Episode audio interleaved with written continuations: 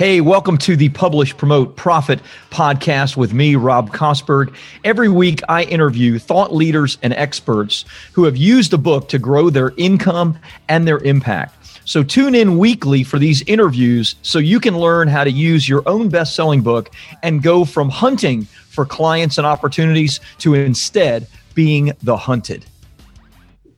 Hey, welcome everybody. Rob Kosberg here. Excited to bring you another episode of the Publish Promote Profit podcast. Got a great guest, very prolific author and content creator. Barry Moltz has uh, written six best selling books. His most recent, Small Business Hacks 100 Shortcuts to Your Success, uh, which was a, a, hot new release, number one release on Amazon. Uh, Barry's a national speaker on small business, given hundreds of presentations to audiences as small as 20 and as large as 20,000. 20,000 sounds like a lot of fun, also a little nerve wracking. Uh, membership of the Entrepreneurship Hall of Fame. Congratulations on that. Uh, adjunct professor at Illinois Institute of Technology. Many TV shows, radio programs. Uh, uh Donny Deutsch's Big Idea, MSNBC Business, uh, NPR, Tavis Smiley. You have your own radio show. And now, after all of this, finally, the Publish Promote podcast. So, Great to have finally. you, Barry. I've been waiting for this opportunity. I know. I know. We finally got you on. So great to meet yeah. you, my friend. Excited to chat with you today. now, the 20,000 was not as exciting as you think. I was speaking at the arena in Atlanta. I was opening for Mark Cuban, and I had to interview him on stage. They gave me 15 minutes to warm up the crowd. Everyone gets quiet. They introduce me. Barry's going to speak, blah, blah, blah. And as soon as I start speaking, everybody starts talking. No one's listening to me of 20,000 people because they weren't there to see me. They were there to see Mark Cuban, kind of like the warm up act. So I would say that was exciting and easily the most humbling experience I've ever had in my life. wow. Thank you for sharing that. You know, that's uh, uh, both interesting and, you know, it does give an opportunity too. Like, uh, you know, you could be Motley Crue uh, opening up for ACDC and blowing ACDC off the stage. So you never know, right? you just never know. It didn't quite work out that way for me, but it was great to meet Mark Cuban. That's very cool. Thanks for sharing that. So, do you do a lot of speaking still? You you do a lot of travel? Um, I did before. I did the before the pandemic. Yeah. the key to my happy marriage is being gone two or three nights a week. Uh, Love it. was a, a challenge during the pandemic, and so I've started to speak now uh, in the fourth quarter. Uh, and it's picking up, but it's you know it's confusing. The rules are different at all sorts of conferences. People don't pay attention to the rules, so it's still pretty unsettling. Right. I completely understand that. I want to talk about your books and your expertise. But since we're I got a new one coming out in January. Oh, what's that? It's called Change Masters How to Make the Changes You Know Need to Make. Ooh. So that's coming out January. We can talk about that. So that's not a small business focus. That's more self improvement, would you say? Or? No, it's, it's about small business. I mean, the way this book really got started was that uh, people would hire me, consult their company, how they can change it. We figure out what was wrong. We put together an entire plan about how to make the changes step by step. I would leave and nothing would happen. and so I got interested in why do people pay a lot of money yeah. and then never change? What holds them back? And how can I help them with that change? So that's the focus of it for business and for self improvement. Oh, I'm very excited. Okay, so so I want to talk about that, but I want to ask you this question about uh, sure. about speaking and what you're seeing you know, it seems like if you're going two or three nights a week, it sounds like you're like again pre-pandemic, but but things will get back to normal eventually, and are beginning to get back to normal now. You know, prayerfully. You know, as far as like speaking and how it like uh, creates more business or is a part of your business, can you explain that a little bit? Is it about attracting consulting clients? Is it about selling book? What is your model and plan around speaking in general since you do so much of it? Well, my model really is to get paid well to speak. Mm-hmm. Anything else that comes from it is a bonus. Remember, since I'm being paid well to speak, I'm not there to get consulting gigs. I'm not there to sell books. I'm there to give a good, and I'll call it educational performance yeah. to people that are assembled. Anything that comes from that is a bonus. Now, things always do come from it. Yeah. But it's not my primary focus. I'm not the kind of speaker where I go out and I speak for free, hoping that I'll sell books and hope I get consulting gigs. In fact, I never sell books at the back of the room. I never really like to sell books at the conference because that's not the focus. I'm not trying to get someone to hand over 20 bucks.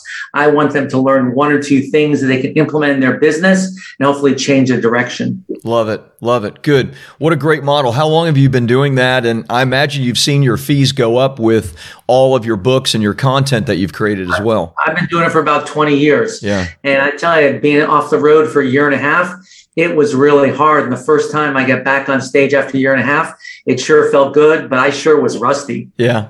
Yeah. So it takes time to get back into form. Interesting. Awesome. And what do you got set for next year? How many engagements already and what's that look um, like? I've already got several dozen set for next year. Wow. But quite honestly, I'm really evaluating each and every single one of them because I'm not quite comfortable up on being up on stage, having an autoimmune disease, speaking in front of a group of unmasked people. Right. Uh, so we'll see how things uh, see how things develop. Completely understand. And obviously, you reach a, a large audience with the content you're creating, with your radio show, and all of that as well. But I did find a really good wraparound face shield that looks like an astronaut's helmet. uh, so when I get up on stage, you know, no one's wearing masks. And so the first thing I say is, you know, I have an autoimmune disease. I'm wearing a, uh, a shield to protect myself as much as I can. But if it fogs up, it means I'm not getting enough oxygen. If someone could then rush on stage, rip it off my face, but don't give me mouth mouth resuscitation for obvious reasons. So hold your breath as you rip it off. exactly. So it kind of gets a laugh and puts kind of people at ease in this crazy, strange situation. Yeah, yeah. Well, you uh, you obviously have a great sense of humor and you have a great stage presence. So I'm I'm sure you make a lot of you have a lot of fun with it along the way. Listen, if you have fun, the audience is going to have fun. Right, right. Um, I really believe in edutainment. Yeah. Unless you're someone who's really famous Yeah. or has a really great TV pedigree, you better be entertaining as better, uh, as well as interesting, Yeah. or you're just not going to keep people there. the greatest sin, right? Being boring. Absolutely. I mean, quite honestly, I bore myself sometimes, so I have to keep changing it up, and I've Right. got to, you know, make up new stuff. So it keeps me interested and engaged. Well said. Well said. I love it. Let's go to the change book because that sounded very interesting. Tell me the title again. You said it's coming out in January, so that Yeah, it's imagine coming out in. January. Yeah, it's called Change Masters How to Make the Changes You Know You Need to Make. And the purpose of the book isn't to convince you that you need to make changes in your life or your business, is to help you make changes that you know you need to make. Right. So the book goes back, and, and we did a lot of research on why is change hard for people, and mostly because your brain is a pattern making machine. Right. And especially as you get older, you don't want to change. You go to work the same way every day. Yeah. You don't even know how you got there when you drove there. Your brain likes to go on autopilot. And when you have to make a change, it's hard and it's scary. A lot of people would rather the devil they know rather than the devil they, they don't know. Mm. And people only change, I believe, if they're in an incredible amount of pain and actually have no choice. I mean, look at small businesses during the pandemic. Most of them did not want to get online. They didn't want to put technology in. They were kicking and screaming. But when they had no choice, they actually did it. Right. And so the change was forced upon them. Yeah. Yeah. Well, I, I saw that in my own business. I had been looking to go to a more virtual company for a long time. We had a big office in Pasadena, California, and um, had a plan, long term plan to go virtual because we did have employees all over and we have a good sized team. I never pulled the trigger on it. I was afraid when we were forced to pull the trigger on it because we were a non essential business in California. It was honestly one of the best things that could have happened that came from a terrible situation. So. I wish I would have pulled the trigger earlier, but again, like, you know, I guess to your point, it was being forced to pull that trigger that actually made everything better for us. Right. Exactly. Talk to me about the specifics then. So you saw this happening in businesses that were paying you for consulting. You gave them the solutions. You showed them the changes. They didn't want to make those changes. So what are the steps then that you kind of lay out? What's the magic of Change Masters? Maybe walk me through that. Sure. And let me give you another example. I mean, I sell a lot of online courses. And one of the things I was really surprised is that 90% of the people that buy this online course, where they pay anywhere between 99 and $297 for, Yeah. 90 90% of those people never open up the first module wow. and, and never ask for their money back. Yeah. And that blew my mind. And what I realized was that people think they're changing, they have the intent to change, but by buying the course. Yeah. It doesn't matter if they go through it or not, but they think they're changing. True. So that's another thing that just totally shocked me. People buy stuff and just never use it. So where this book really start, where this 20 steps really start is that First of all, you have to understand why you're making the change. What's the problem? What's the pain behind it? What are you doing now? What's going to happen if you don't make that change? Okay. Because you almost have to have the fear of not making the change. And then you need to start with a very, very small step that you can achieve. People try to solve problems with really giant leaps. And in fact, when people retell the story, they talk about how they took this giant leap over to the other side and they were successful. Right. But really, it starts with iterations and then you celebrate when you're able to achieve that step and also have a mentor or some kind of support person to help you along the way. Yeah. So it takes you through roughly 20 different steps, but that's the crux of it. It was funny when I was testing out this worksheet, 20 steps to change, I gave it out to a bunch of my clients, people on my, my uh, list. And so I gave it to my wife and I said, honey, would you fill this out? And the first thing it says, what thing do you want to change? She looks at this, she goes, I don't need to change anything. I don't have to fill this out. so there you go. I don't think I'm going to get a reader for my book from her. Although she's never read any of my books. She says, Barry, I live with you. I don't need to read your books. I hear it all, all the time. well, my wife hadn't read mine either. So look, we're on the same boat there. That's great. I don't need to change here. I'm a little surprised. Maybe she didn't fill out two or three things for you, though. Uh, No, you, I didn't tell that part of the story, but she did. That's great. So you mentioned this kind of in passing. Do you have a good bit of kind of neuroscience around this idea and and how the brain works? Uh, is that something that you go into a little bit within Yeah. the book?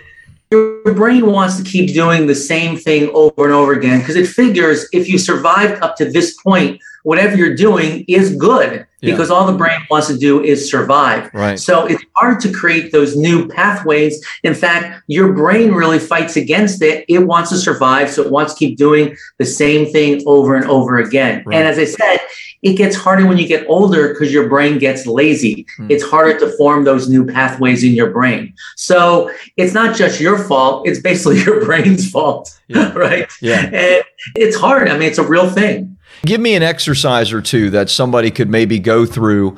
You mentioned about really looking at like the thing you should be afraid, which is not changing. Is there any kind of exercise that you put together to stimulate that kind of thought?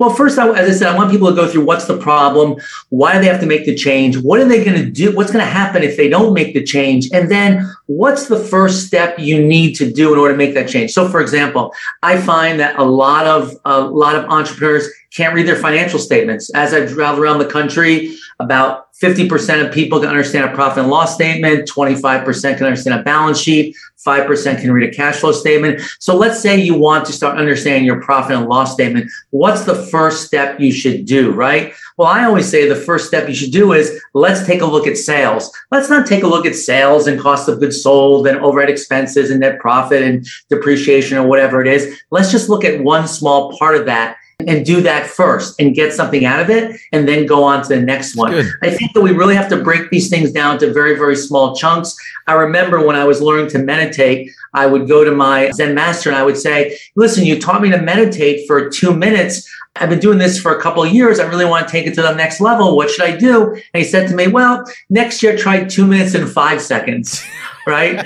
and and I think that's you know, in America, in business, we want to take these giant leaps, Right. but progress is made by slow and steady. I mean, one of the reasons why most people join health clubs January 1st and quit health clubs January 30th is the first week they go five times to health club. Then the next week they go four times, then three times. Just try something small and see if you can sustain it and then Yeah. go on to the next one. Yeah, love that. Love that, Barry. That that kind of brings up my next point and and and maybe in general of your your small business knowledge. So what do you see? You mentioned about, you know, reading your financials, balance sheets, et cetera. What do you see are some of the biggest problems that that small business owners need to address, they're not addressing, or that are urgent and they are beginning to to address? What what in general do you see? Yeah, besides cash flow, because all businesses go out of business for one reason that's cash. People understand cash flow. Yeah. They think sales is money.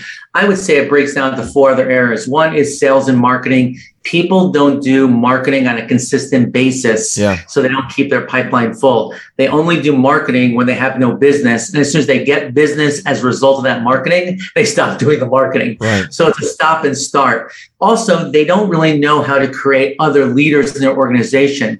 When they start their organization chart is basically hub and spoke. They're in the middle and everybody works for them and every major decision goes to them. And that's a problem mm. because if your business is only about you then you have a job, not really a business. Right. The third thing really is about the customer experience. People really need to understand that whatever you're selling, a product or service, people can get it anywhere. What they can't get anywhere is the experience they have with your company because now people want to form some kind of personal connection. They want to get vested in doing business with you. And that's what you got to focus in on. And the fourth thing really is productivity. People keep complaining there's not enough time. We're involved in this whole busy cult, but it's not about time. It's about you don't focus your attention mm. on doing the critical things that day and you let all these interruptions get in the way. And in fact, if there are no interruptions, we actually go looking for interruptions right. so we don't have to do what we want to do. So those are the four areas or the five areas, including cash flow, that really small business owners really have a difficulty with. You know, the productivity thing seems to, you know, be a red flag these days with employees now mainly working from home. I don't know that working from home means that people are generally less productive. I imagine that there are studies on that. Can you speak to that a little bit? Like, like what do you see now in the last year and a half that this has been, you know, a pattern? And how can you help people be productive in that home environment? I think that we have to get past the industrial mindset of that people have to have their butt in the seat for a certain period of time. Yeah. And I think we should focus on value. I think some employees are incredibly productive at home and some employees aren't productive at home because they get distracted. Yeah. I believe that you have to figure out with the person that's working with you what has to get accomplished in a certain period of time. And do they get it accomplished regardless of how much time it really takes? We should be tied to value and contribution, not time. That's the industrial mindset. That's an old mindset. Yeah. Figure out what kind of results this person should achieve and really focus on that and then audit that. Yeah. That's the important part. If you ask for something, I mean, you know, it's kind of like when my kid was little, I'd say, Hey, go clean up your room. Well, if I never looked to see if the room was clean, yeah. he would never do it. So, as they say, people respect whatever you inspect, yeah. set up the goals, and then review it with them. That's good. That's, uh, that's a gem right there are there like certain ways to think about KPIs and and setting up goals when it comes to employees working from home? You know, like in the past, they were in the office doing their thing and you just expected and, and things kind of progressed along. But, you know, I, am even thinking of my own business. I can see certain times where we were really lazy about KPIs because we always saw that people were in there and working on their thing, and sometimes their thing just took a little bit longer, whatever that was. Well, I, I, think that it's good that we're shifting over to KPIs because, again, just because someone was sitting at their desk right. doesn't mean they're working or working effectively. But it's comforting for the business owner as they walk through the office, they see people there. At least they feel like they're getting something for their money. Right. Now they can't see the person. Right. So it's really hard. But that's why I say at the beginning of the week, the beginning of the day, whatever fits the task that person's doing, figure out what's got to be accomplished, then review with them sometime later. As you said, focus on the KPI, yeah. not the butts in seats. But I know that a lot of people still have a hard time with that. Yeah. And I do believe that we lose something by people not being in office because there's a certain amount of culture and a communication that really happens if people are all in one place. I still believe that we work probably best when we're physically together. So I'm really hoping, I mean, I think that being in the office, unless you're a retail store or a manufacturer, being in the office five days a week is probably a thing of the past. Yeah. But I'm still hoping that most people can do it two or three days a week and really focus on those meetings where they need to be together. You know, I, I was a little surprised, to be honest, the number of, of our team that really missed the office environment. That surprised me. I thought that they would be so happy and thrilled to be able to work from home and, and all of that. We have a very conscientious group, which which is encouraging. But have you noticed that as well? Is there a sense in other businesses that people are missing that camaraderie and, and exposure to one another?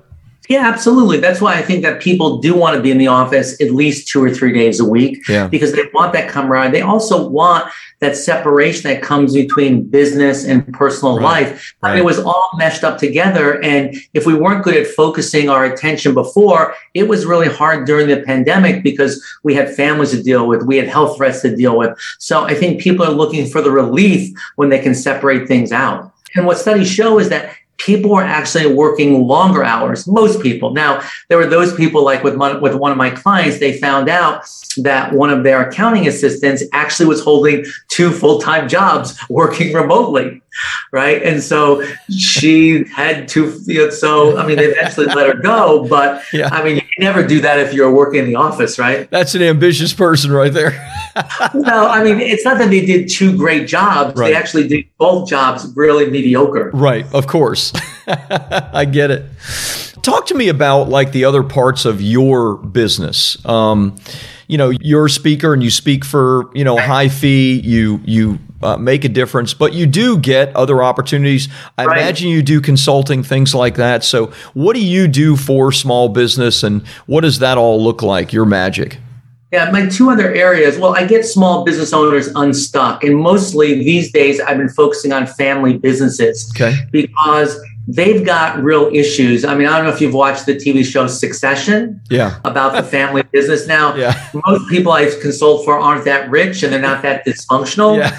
uh, but people are trying to figure out how do they transition from the relationships and roles they had as a family to being operating effectively as a family business. I mean, for me, I work with my wife for a day. She wouldn't do what I told her to do, so we stopped working together. So we figured out really quickly. but a lot of families are on first, second, third generation, and it's hard because 50% each generation it goes through, 50% aren't successful in passing it on. Right. So that's one area of focus. The other area of focus is I do a lot of selling small businesses because now's the time, especially if you have any kind of uh, cloud based business, things are really hot and you can get a lot of money for your business. So I have a lot of folks exiting right now, you know, taking their marbles and going home or on to the next adventure. Very cool. Uh, define uh, small business in that regard? Like, what, what's your definition of that?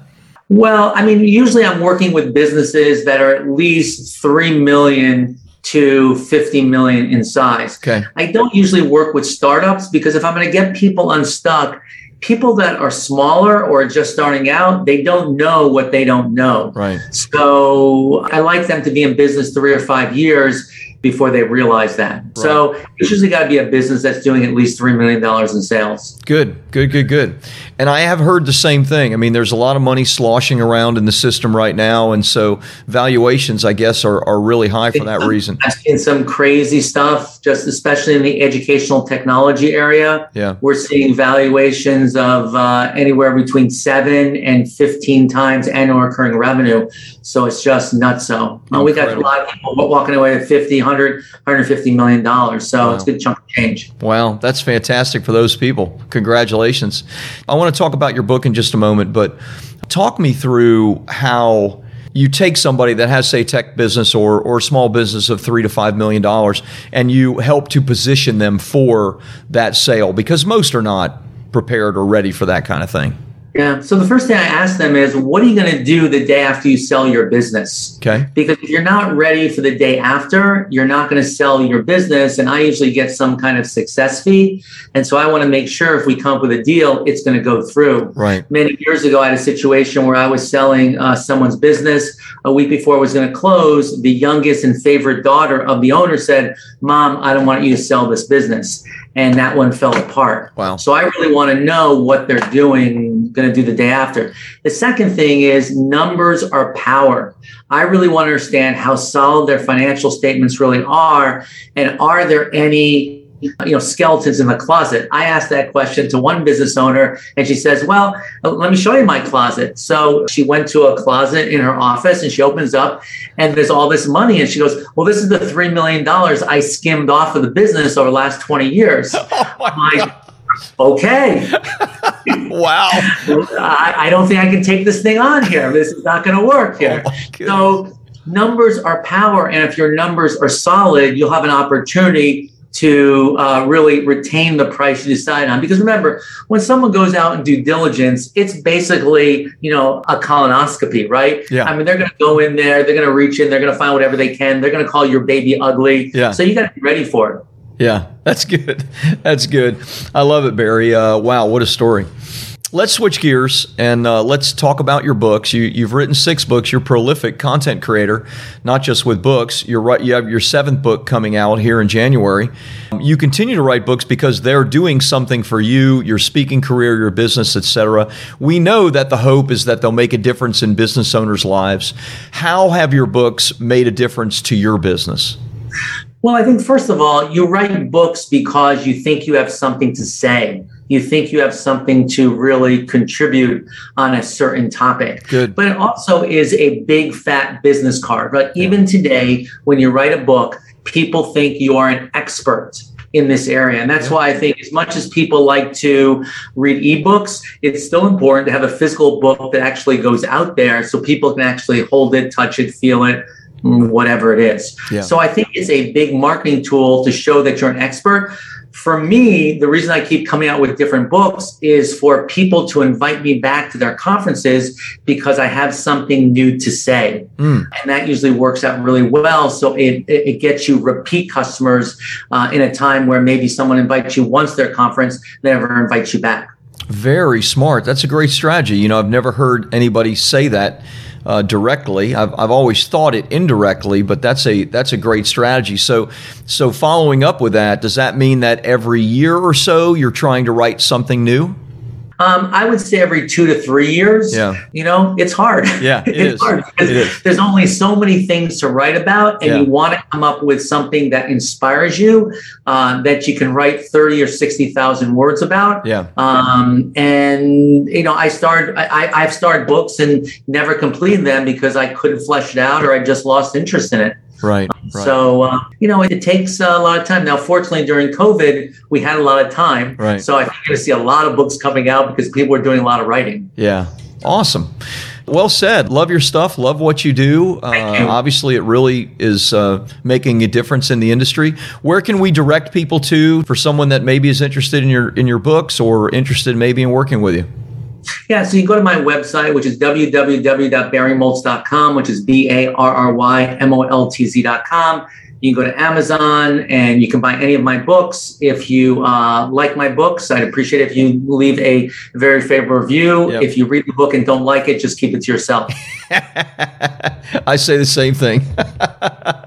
That's great, Barry. Great to have you on. Really, thanks. It was a fun interview and and super informative. Thanks for having me.